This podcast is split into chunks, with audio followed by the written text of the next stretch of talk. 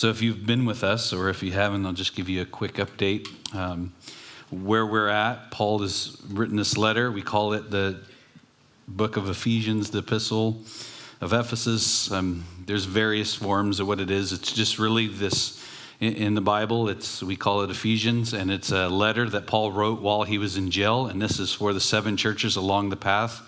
I call it the Revelation Road. Uh, it's all the you can see it in Revelation, all the churches that John talks about. And he's writing this letter to a brand new church. It's eight years. I keep saying eight. I think I did the math wrong. I think it's nine and a quarter.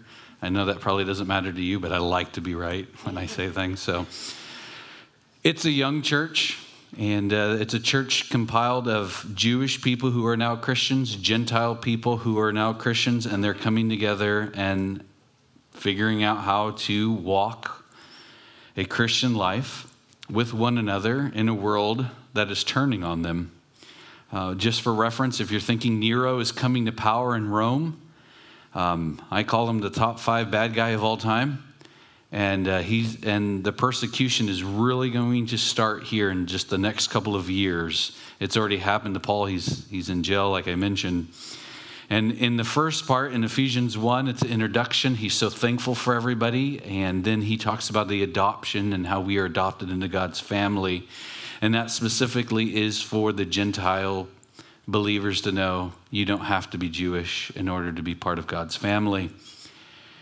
And that's also a reminder for us. Uh, maybe someone in here is Jewish. I don't know that, so I'm not picking on you or, or leaving you out or excluding you, but I would say 99.9, if not 100% of us are Gentiles. We're not Jewish. So we've been adopted into God's family, and it is for everybody, for those who put their trust in Jesus. And then after that, after he talks about the adoption, um, as we talked last week, Paul prays this beautiful prayer of trying to remind the people that they already have so much in Christ that you start from a position of power because you are in Christ. You've been adopted into his family. This theme of adoption will come over and over and over again as we work our way through Ephesians. And as he closes out that prayer, uh, just that, that thought that continued to reign over in this week from last week is, is his prayer is, and that's my prayer, that I think that's a prayer for all of us to pray for one another, is that we see ourselves the way that God sees us in Christ, for those of us who put tr- our trust into Christ Jesus as our Lord and Savior, that we are no longer who we used to be. And then we turn the page, or if we were in the first century reading this, we scroll down further on the, on the parchment paper, and Paul begins to preach. And he presents the gospel. Ephesians 2 is such a beautiful, um, simple, but yet weighty uh, explanation of what the gospel is. And as we read these opening verses in Ephesians 2, we read, Once you were dead. Um, I almost messed up in reading that because I had to remember that New King James and NIV as a kid. In your transgressions, this one's disobedience. It means the same thing. But perhaps different thoughts have come to your head depending on where you are at with the Lord. Even if I would suggest you've been walking with the Lord for many, many decades, depending on where you're at in this moment in your life, different emotions and different feelings probably come up. And I would imagine that these are some of the same feelings that uh, the first century readers would read. So I just want to start and just consider real quick what is the gospel and what the gospel is not. I think, at least for me as a pastor, it can be easy for me to assume that everybody knows the gospel. Everyone knows it. You go to church, you know it. You grew up in my house, you know it. Maybe that's not true. I know that um, as I was reading John Stott, one of my favorite commentators on the Ephesians, he, he said this It is a failure to recognize this gravity of the human condition which explains people naive faith in superficial remedies. A radical disease requires a radical remedy. So, what is the gospel? What is the testimony of your salvation? Gospel means good news. It's a churchy word, it's a good word. It translates to good news. But up front, I just consider just the, the charge for you is will you take time this week to answer that question? What is your testimony? When was the last time you shared your testimony? When was the last time you wrote it out? You shared it? When, when was the last time you considered it? Uh, when was the last time you had to tell a five year old what a testimony is? When was the last time you shared your testimony? And, and for anyone in here this morning who doesn't have a testimony, meaning you haven't accepted Christ as your Savior. I'm not leaving you out. Maybe your testimony this week is today I accepted Christ. At the starting point, what Paul is trying to, to focus in is we started, our starting point is we were separated from God. We were alienated from God because of our sin. We were enslaved to our sin, is what he describes it to the devil, to this world. We were unable to save ourselves and we deserved death and God's wrath, but God did something. He didn't just stand by, He didn't just wait in heaven shaking His head and saying, Tis, tis. He came and He saved us by sending His Son to take our place on the cross, to reconcile us, to pay for the sins, the sins that we could not pay for. He paid the price that we can never pay for. Hmm. He paid it by laying down his life. He took 100% of the wrath of God that we all deserved, and he lived a life that we could not live, and he came back from death, and he's now at the right hand of the Father. That's what we've read. And those who, of us, followers of Christ, Christians, whatever language you want to use, put our trust away from ourselves, away from anything else, put our trust in Christ. It is a free gift, it is faith alone, by grace alone. We confess our sins, we believe in Christ, and we walk with Him. But what is the gospel? I keep asking that question. I, I quickly presented the gospel. If it depends on uh, the situation where I'm at. If it's uh, someone who's never heard of Jesus or someone who has, someone who's walked away, whatever, fill in the blank. It is some variation of that. But it has been my experience, to be honest with you, that some people who say they are followers or Christians, especially those who attend church, who've grown up in a Christian home, they explain the gospel in another way, which isn't the gospel. And I'm not talking about the people in the world. I'm not talking about um, a guy down the street. And um, last week I preached at H Street Ministry. I talk about that. It's one of my very favorite things I get to do. I'm not exaggerating that. I I have a heart for people who are without a home, who are nearly without a home, people who are addicted to drugs and all kinds of things, tormented. I love the 15 minutes I get to share the gospel, the good news, and encourage them and pray for them. But sometimes I, I, I, hear people's stories and it breaks my heart. Actually, everything breaks my heart, to be completely honest with you. But, but I'm not talking about those people, and I'm not trying to put them in a separate category because we were all lost. We read that. But I'm talking about just people who know of Christ. There's usually four responses that I hear, to be completely honest the gospel, and then I hear three other forms of the gospel. I, I believe John Stott, I blame him for it. He does a good job of breaking it down, of talking about the responses people give. And I go back to Spurgeon, go back to several people, and and this has definitely been my experience. That one of my things I get to do, if I haven't asked you, I probably, I hopefully will ask you. If I know that you're a follower of Christ, is tell me your testimony. And uh, one that is frequent here at Renew, excuse me, frequent at Renew, and I'm not picking on this at all, is they say something like this I grew up in church. I came from a Christian home. I grew up, and there isn't a time that I don't know of Christ. And up front, that is a great gift, 100%.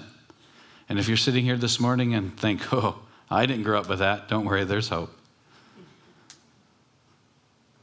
And that is a great gift. This is part of my testimony. I, I grew up in the church. I had mentioned that uh, we went to every single VBS during the summer. I come to find out it was because it, my mom didn't want to hang out with us all summer long. So we went to the Lutheran VBS, we went to the Episcopalian VBS, we went to the Calvary Chapel VBS, we went to the Southern Baptist VBS, we went to, I mean, all the VBSs. Has anyone here ever gone to three different VBSs in one day? you guys didn't grow up in Long Beach. I went to the morning one, then there was the lunch one, and then there was the nighttime one. you think I'm exaggerating. I'm going to have my brother come and verify this. He's a preacher.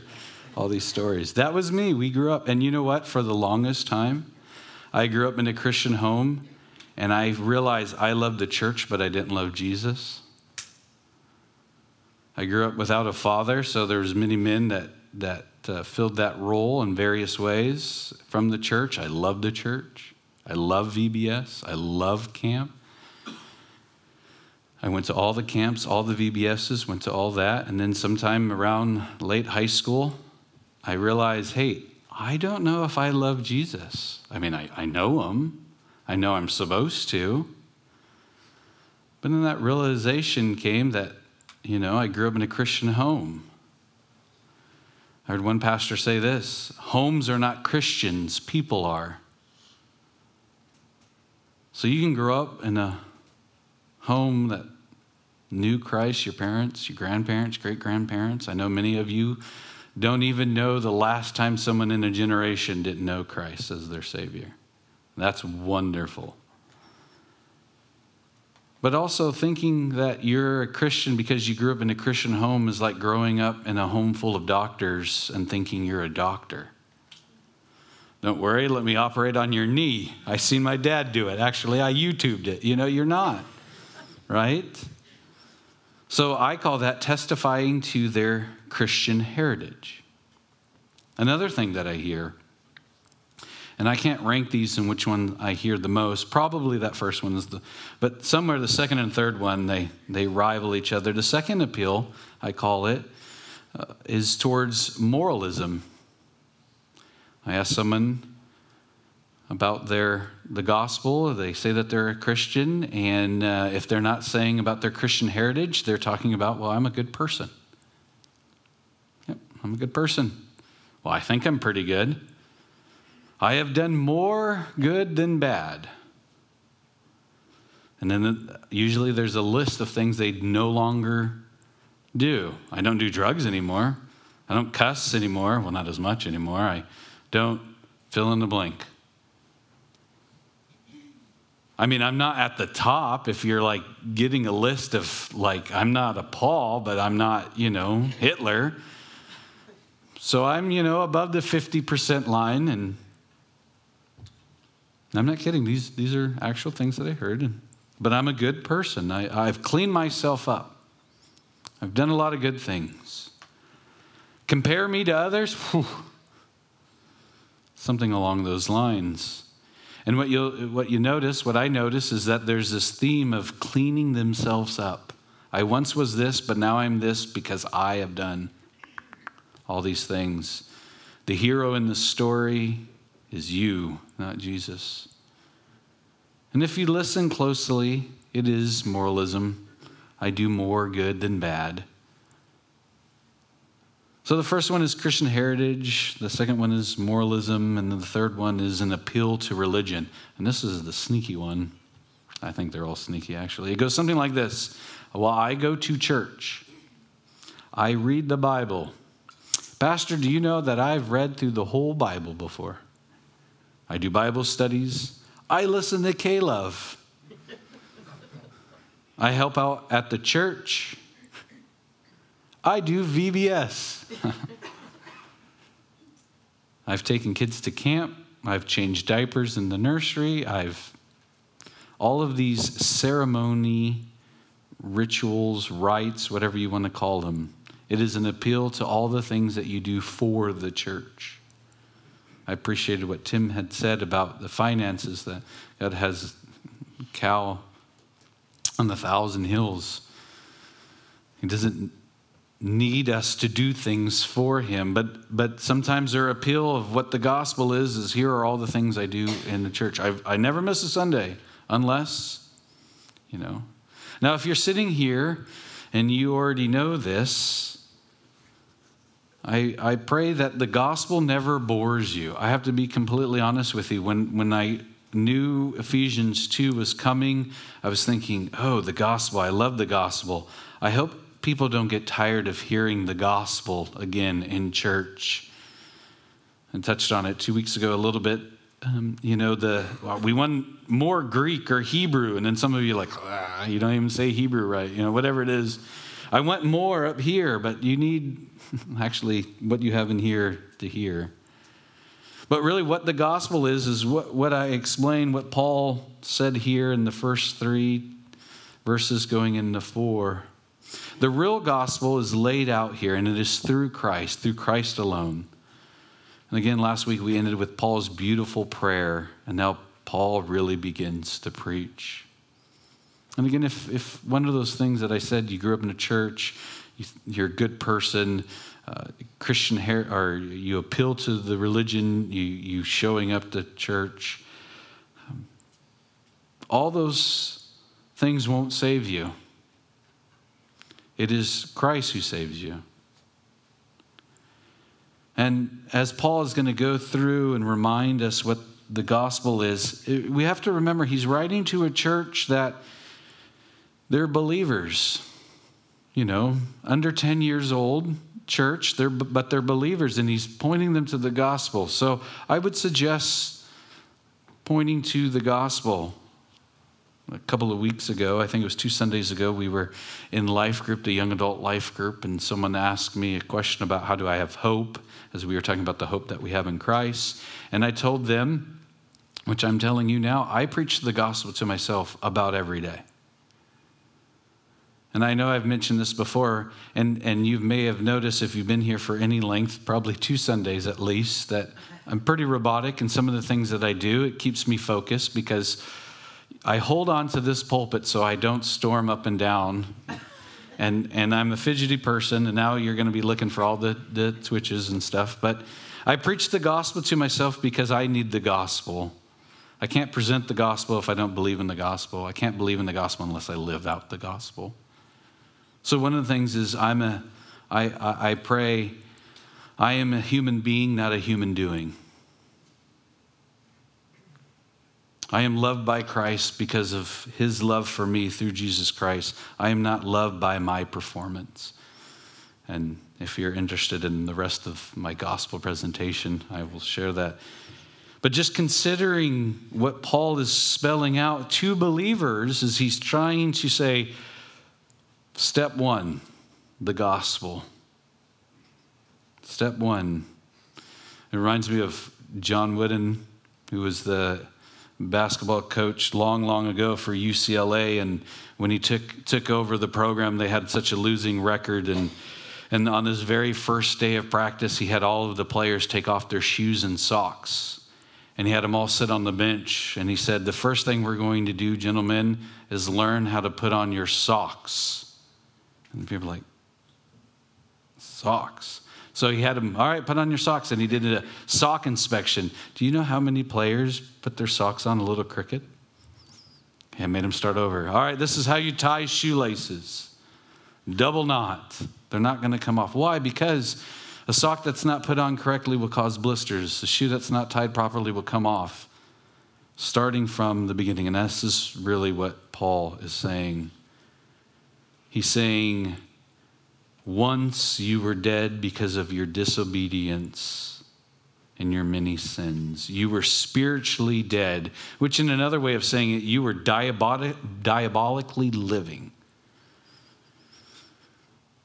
Verse 1 Once you were dead because of your disobedience or transgressions and your many sins, you used to live in sin just like the rest of the world obeying the devil, the commander and the powers of the unseen world. He is the spirit at work in your hearts of those who refuse to obey God. You see that? You were dead. That word dead means dead. It, it, it's, it, in the Greek, it's paramontia, which means falling down to death. It's like grab your heart and die. And over the years, I have heard the gospel for presented in a lot of ways, and I've used this very illustration, and I've stopped using it probably because I'm nitpicking a little bit, but maybe you've heard you were drowning in your sins in the middle of the water, and then God threw you a lifeline. Anyone hear that? Right? Okay, there's nothing wrong with that as long as you understand, but you were dead in the water. You weren't, you weren't doggy paddling, keeping yourself afloat. You were dead. Spiritually, you were dead. Not sinking, not simply loss, not simply wrong. And all those are true, by the way. Paul uses those. We read those throughout the Bible to describe what we were before Christ. All true. But here in Ephesians 2, he just he wants to make sure that both Jew and Gentile believers know you both were dead. Everybody. When we're talking about Jesus and sharing the gospel, don't leave that part out that you were dead. It is hard to offer a remedy to people who don't know they are sick. People don't know they need life if they don't see that they are already dead. And that was my problem growing up in a Christian home. I didn't know I was dead. I'm sure, and I'm not picking on my pastor. I, I, mentioned no one can ever compare to that pastor. So if you want to know a great pastor, that was him, but he's already went home with Jesus. So you have to settle for second best everywhere you go. That's what I always tell everybody. A wonderful man who loved people, who loved the Lord, and presented the gospel. But for me, I thought I was just saved. I didn't know I was actually dead, dead. But you know, when before Christ, just that something's not right. There's something missing. And I have tried to fill in that God shaped hole in my heart with all of these things my Christian home, my, my good ethics, uh, serving the church. It's not what he's saying here. And that's what we, when we talk about the gospel, when we present the gospel, when we share a testimony, we have to make sure that we recognize, as Paul says, we were dead. We are falling away from the truth and righteousness. It's not just doing something wrong, it's failing to do what is right. And then he, he says, You used to live in sin. That word sin is, is hamatithin. And, and, and really, it is a, a um, Everyone would have understood this that whenever there was archery, the target, and there would be a judge way out, however far the target is, and when someone loosed an arrow and wherever it hit, if it didn't hit, the bullseye, the judge would raise his hand and say, Sin, you missed the mark. Now, if, if the person shot the arrow and they missed by 20 yards, I mean, they missed everything sin. If they shot the arrow and they just by a fraction of a millimeter missed the bullseye, sin. Sin, no matter how wide you miss the mark, it's sin. That's this word that Paul is saying. He said, You have missed the mark, verse 2. You, you used to live by missing the mark. Live, he's talking about the way that you, uh, your worldly desires, the way that you went on with your life, just like the rest of the world, he says, obeying the devil, the commander of the powers of the unseen world or of the air, depending on your translation. He's the spirit at work in the hearts of those who refuse to obey God.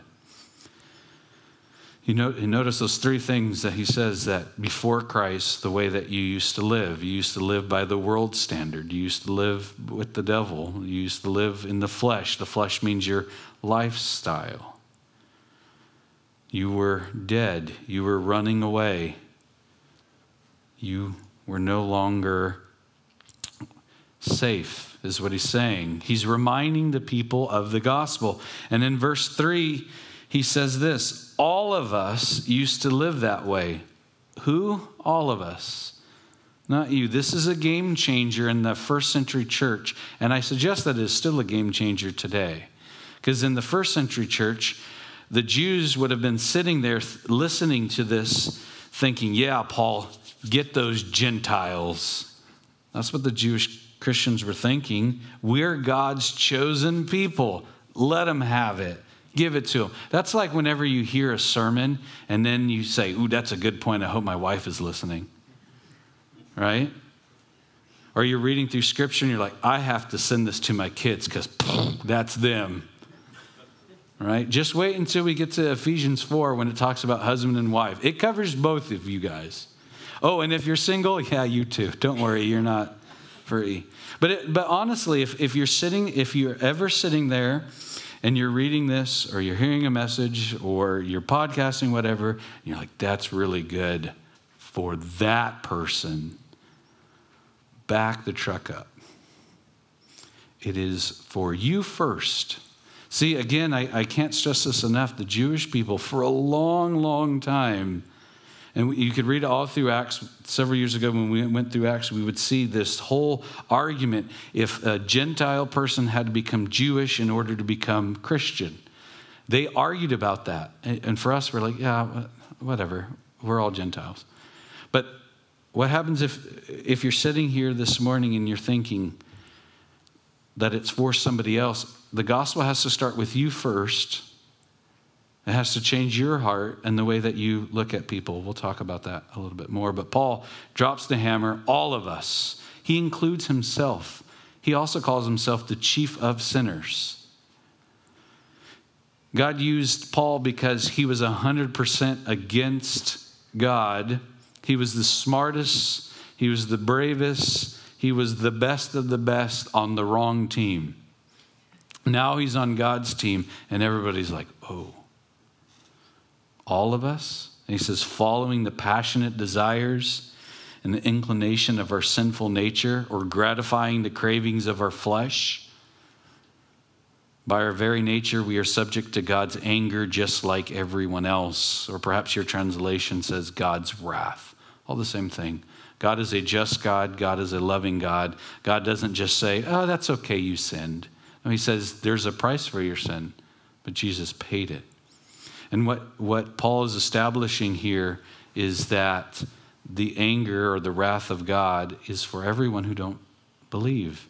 I know some people in the world, I don't want to say especially now, as I've read through commentators and different sermons and, and, and just various historical uh, documents about the Christian faith, what I'm tempted to say is in our generation and our society now, People are totally opposed to Christ, and they think that Christianity is so seclusive, so just a small group of people. In reality, Christ is for everyone. And I would I really want to say this is our generation believes that more than ever before, but as I'm reading, this has been true. Christians or the way have always been called, oh, your secret club. But it's just not true. We have to include ourselves in God's wrath and anger because we were, again, slaves to our own sin. That's why in 1 John 4, chapter 4, verse 9 and 10, he also reiterates this God showed how much he loved us by sending his one and only Son into the world so that we might have eternal life through him. This is real love. Not that we loved God, but that He loved us and sent His Son as a sacrifice to to- take away our sins. It's, it's for all of us. See, up to this point, again, I can't stress this enough. The Jewish Christians could have listened to this first part of the letter and thought, this isn't for me. Wait until when I, my responsibilities. Wait until the works part. Wait until the faithful acts part. Not the gospel. I, we already have that. See, when, when Paul is talking about the sin, that, that word also that we're trapped or in our disobedience, um, it really means enslaved. That we've been enslaved by a different master, is what he's talking about. In verse 3, all of us used to live that way or we used to be enslaved in that way, and we were controlled. The flesh, that doesn't just mean the body, it also means just the self centered human nature of the original sin that we're born with. And if you don't believe in original sin, here's your test hang out with a three year old. They'll steal your socks, your keys, and your wallet. And then when you ask them where it went, they're like, I don't know. Now, up front, I don't know any parent who taught their kid that. But they do that. If you're older than three, don't do that anymore. It's not cute, all right? But this is self centeredness. Martin Luther, in his lectures to the Romans, I appreciated what he said. He said, Our hearts are so encaved into ourselves where there's no heart anymore. no room for God.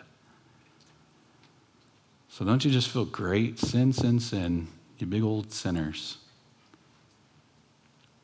But verse 4, the greatest line, but God. Depending on the translations that you read, there's 31 to 45 verses that says, but God. I know I've mentioned this before. If I was a good writer, I would write about the but gods in the Bible. But God.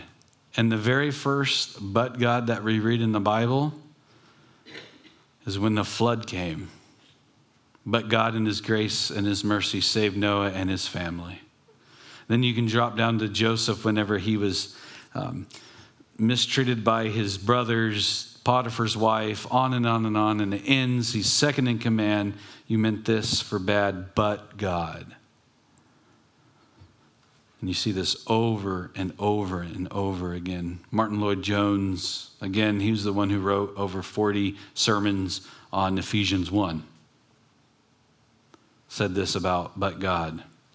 If you want to see the gospel in two simple words, turn to Ephesians 2, verse 4.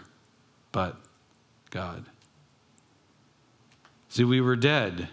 I don't know if this makes sense. I think it's very simple. When you're dead, you're dead. You can't help yourselves.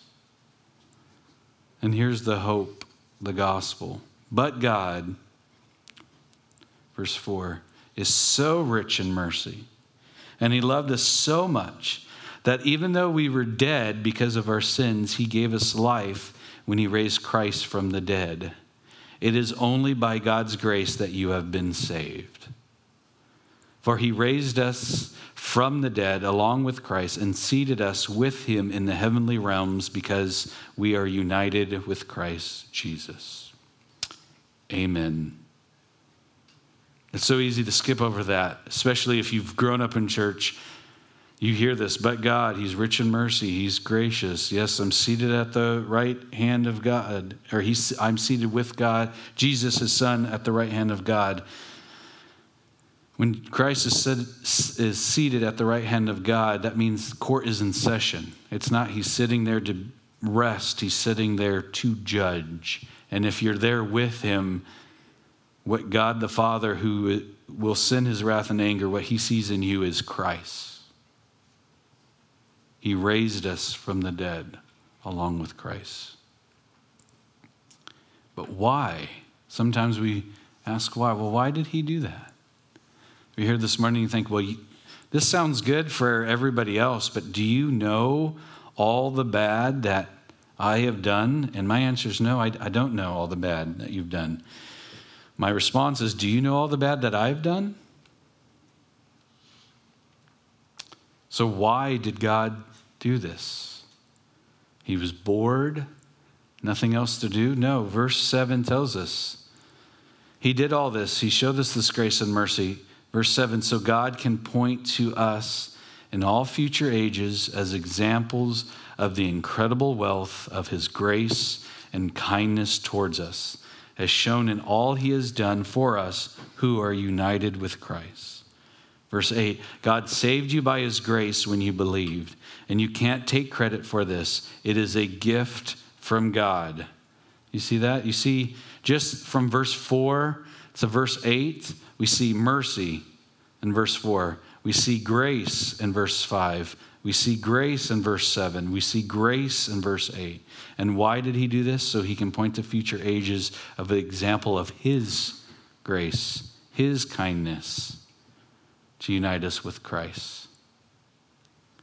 And in verse 8, and I think that for believers, this is hard. Even if we know this, even if we can, even if we are saved, even if we have a good theology of the gospel, this next part is a hard part for us. And you can't take credit for this, it is a gift from God. But I like credit. I like to get a paycheck at the end of the week or every two weeks or whenever you get paid. I like whenever I do the dishes for once a month that Natalie says, Good job, honey. I like that. I like the one time that, you know, I take out the garbage without being asked and swing the bag around. Hey, everybody, I'm taking out the garbage. Hey, everybody, I wrote this sermon. I built this house. I bought this car. Look at my children I raised. Not that one, that, not this week. That one. I, I, I.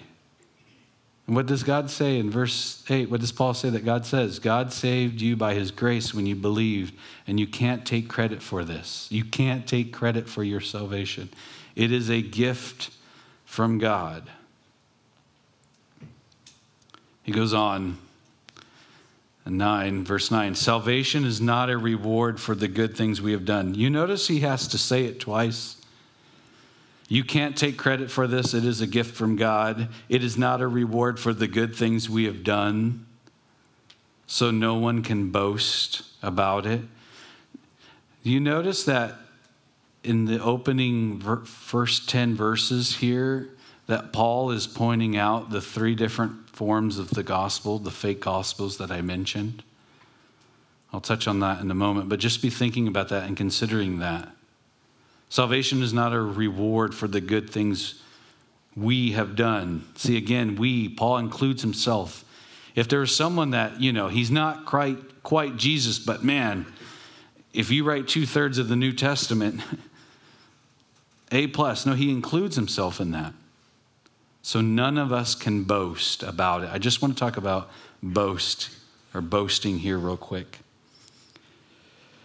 So the word boast that Paul uses is, is in, in Greek is kauhaimai.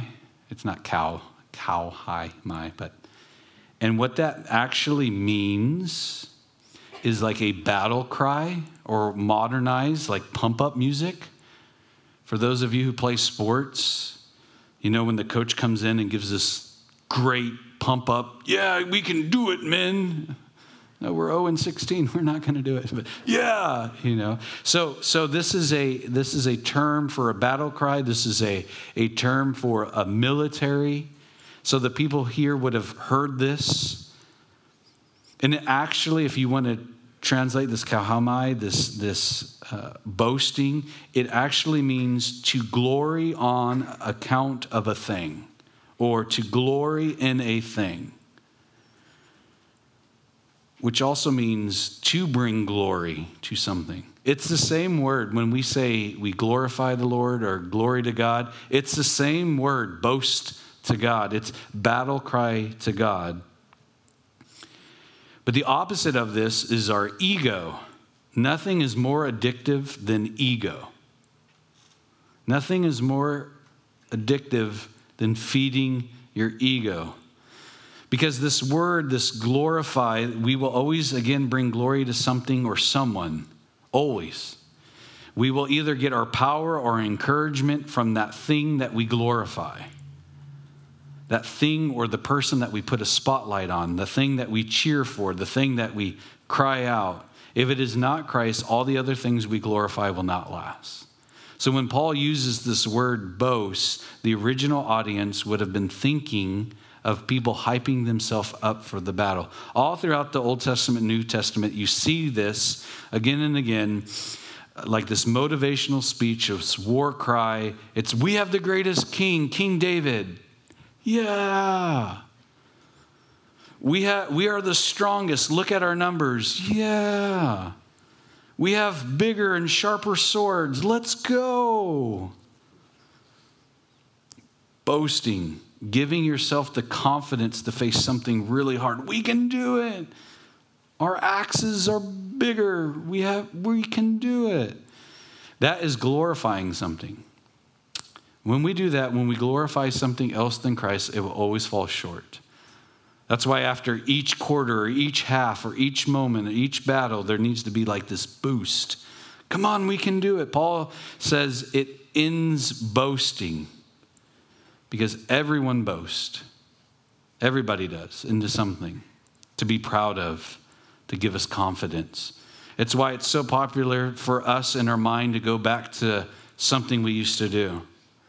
You know, just uh, it wasn't too long ago, I was in the garage talking about boasting. This is bad. I opened up the box of all of my medals and trophies from, you think I'm going to say high school, right? Fifth grade, right? Okay. Why? I almost brought it, but it's so little you wouldn't be able to see it. But it's mine. I earned it. And it's not a participation award, by the way. Thank you very much. It was the fifth best goalie out of five. Ha! But that's what we do. We look back on the things. We, we look at our certificate. We, we look at our degrees. We look at these things boost us up. Where we don't where we need to be glorifying not our past accomplishments or what we've done, or our children, or our careers, or any of that. It, it's boasting in Christ. Why? Because He saved us. When God sent Jesus on the cross, He was thinking of you on purpose. Sometimes I think uh, it's real easy to say, God saved you, all of you. And, and, and we can get caught up in this crowd and thinking, oh, but me? Yes, you by name. Dallas Jackson. He was thinking of you. Put your name in there. This boasting. In Jeremiah 9, verse 23 and 24, Jeremiah, he's talking about all the things that the Lord is going to do. And this is where he's, he's prophesying that. Uh, the Babylonians are going to come in, and the Jewish people are going to just live this hard life because of their disobedience, captivity. And this is what Jeremiah 9 23 and 24 says. This is what the Lord says Don't let the wise boast in their wisdom, or the powerful boast in their power, or the rich boast in their riches. But those who wish to boast should boast in this alone that they truly know me and understand that I am the Lord, who demonstrates unfailing love and who brings justice and righteousness to the earth, and that I delight in these things. I, the Lord, have spoken. See that? Don't let the wise boast in their wisdom, the powerful in their power, and the rich in their riches boast in God alone. And you, you, you, see this. He demonstrates his unfailing love. It's the same, it's, it's the Hebrew's word for the Greek word of what Paul is using. He brings justice and righteousness. What is he bringing justice and righteousness to? Go all the way back up to verse 3 of Ephesians 2. It's God's anger and wrath. You see, all the way back in the Old Testament, God was preparing a way through Christ. So, if you just quickly remember those three things that I told you the gospel is not, but sometimes what people think it is the Christian heritage or the moralism, and then the third, the appeal to religion. See how those are false gospels? Because each one of those you have to boast in something other than Christ. Paul is saying you, you won't have to spend the rest of your life looking for strength. You won't have to spend the rest of your life only trying to get A pluses on every test you ever take. He's saying you don't have to spend the rest of your life looking for strength in your relationships and the work, your salary, or the morality or your religiosity, your family's pedigree. Paul's saying none of that. You don't need to be boasting in that because when you look at those things to pump you up, to boast in, if you look deep down inside, it's never good enough, and you know that. You know that deep down inside. A life looking for things to get pumped, on, pumped up on will only jump from one thing to the next. It's like a frog that jumps on the lily pad that sinks and has to continue to jump. But a restful life is a grace filled life.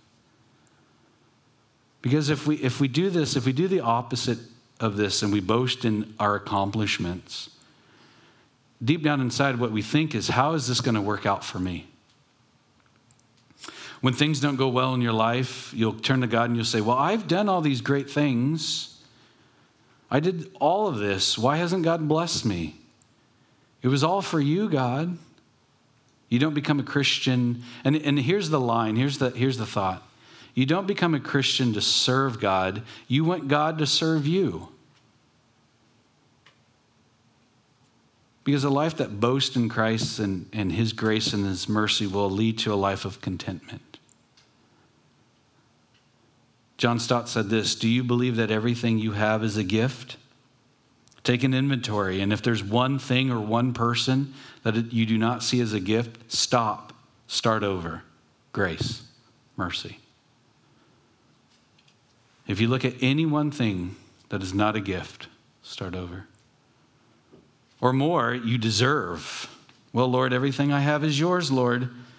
So if you, and if you're okay with that, then whenever you're you're missing something that you think you deserve, you, you feel comfortable. But if if if you're boasting in other things, you think, well, didn't I work hard enough? If you find yourself getting angry at the Lord, why, Lord, why are you treating me this way? You're boasting in the things He's given you, not in Him. You'll be contentment. You'll be well rested. Or acceptance, the other one, acceptance. If you boast in Christ and Christ alone, you, you will feel acceptance. It's okay to be glad up front, just to be clear. It's okay to be glad that you work hard. It's okay to be glad and appreciate that you're productive or that you're smart. It's okay. But that line is a fine line. It can't be your gauge to value your life. If you find value in these things and you can just list off the things, and, and as you're going through this list of if any of those things on your list that you, you're glad for, because you don't want to say proud, but you say glad because that's very Christian of you, right? I, I'm preaching to myself here. But if any of those things you, you lose or you no longer have, will you still love God?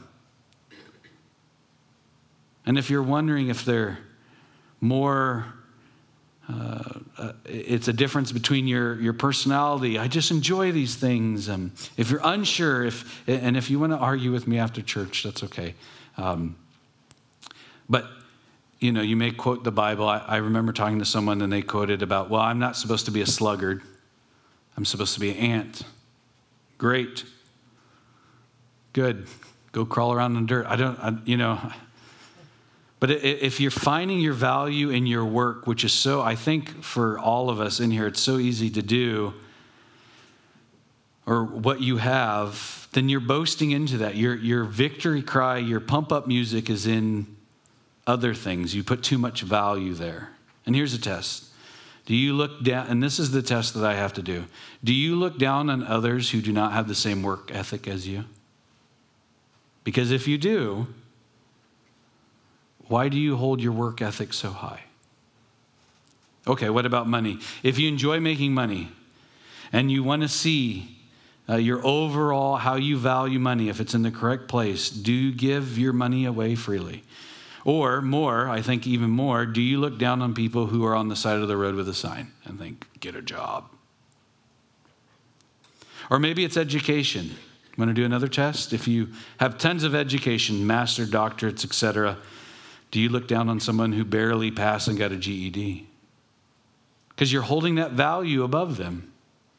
Okay, if you think I'm being unfair, because maybe I am, I'll pick on pastors. I'm pretty good at that.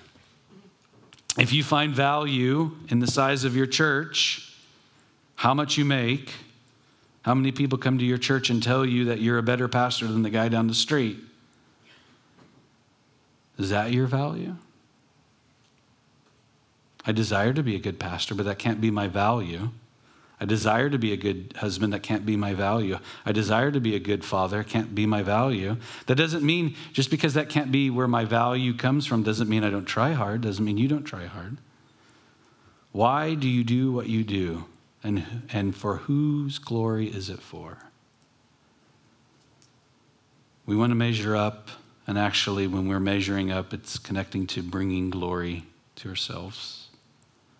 And here's verse 10, and we'll end here. And verse 10 is so good that it could be a sermon in itself, but I'll cover it more. And this is what it is, just to remind us where we're off before my rabbit trail. Verse 9 left us by reminding us salvation is not a reward for the good things we have done, so none of us can boast about it. Verse 10 For we are God's masterpiece. He has created us anew in Christ Jesus so we can do the good things He has planned for us long ago. You notice the good things that He planned for us long ago is way after salvation, way after the recognition that we are God's masterpiece. And just quickly, I just want to touch on the masterpiece. It, it's such a beautiful thing. The word masterpiece or workmanship, it may be in your Bible, is poema. And, and that's our word for masterpiece and workmanship. But poema, what does that sound like in English? A poem? We are God's poetry in motion, if you will. It is something beautiful, it is something with a purpose, it is something to bring delight. So we are God's poem in motion. I was talking to a couple of friends about this thought, and here's what two of them said. One said, We are walking in a personal, individual poem being created for his presence. We are made by God on purpose, and it is beautiful, and that it is. And you can tell that was a female because you can tell the next comment by a guy. So, what you're saying, Dallas, is God is not only swinging a hammer to break me down all the time. Sometimes we are being created on paper with a pen. You see that? You, you are God's masterpiece. And since you are God's masterpiece, you can boast in the author, the King of Kings.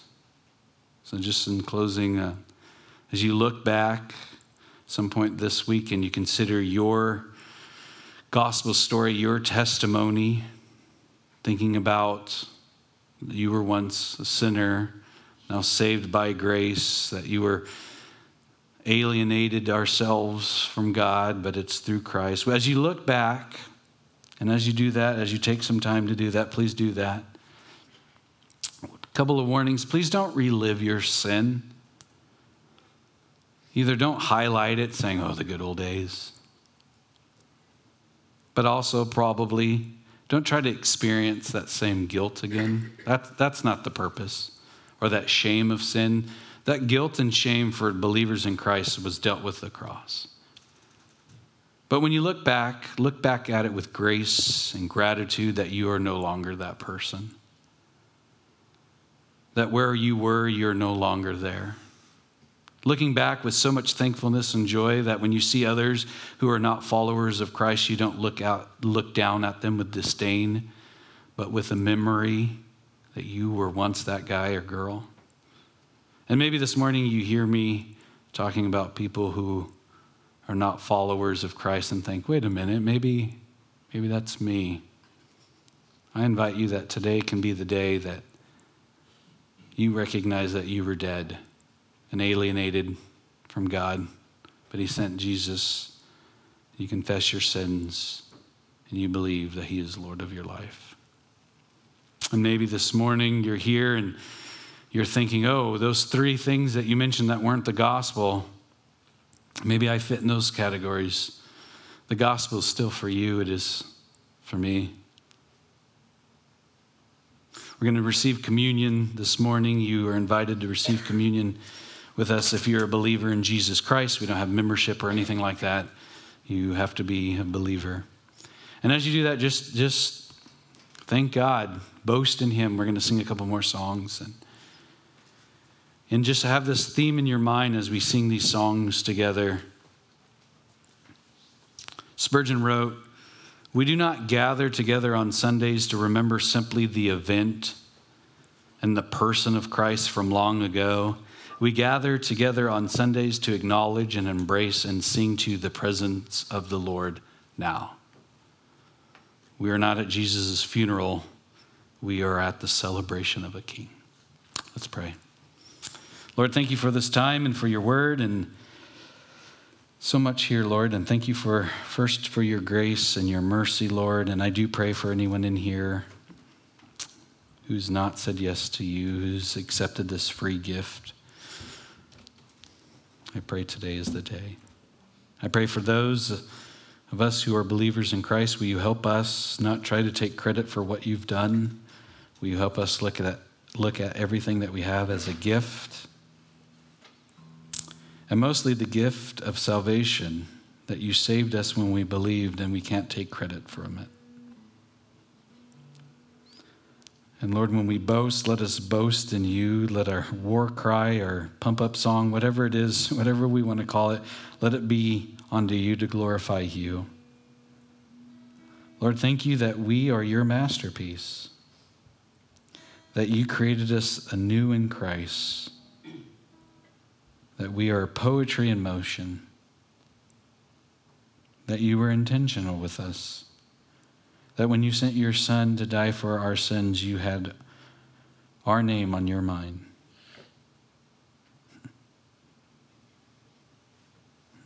So Lord, as we sing more songs, we just we just want to give you all the credit and glorify your name. Thank you for your grace and your mercy. Thank you for raising us with Christ from the dead. We love you. In Jesus' name, amen.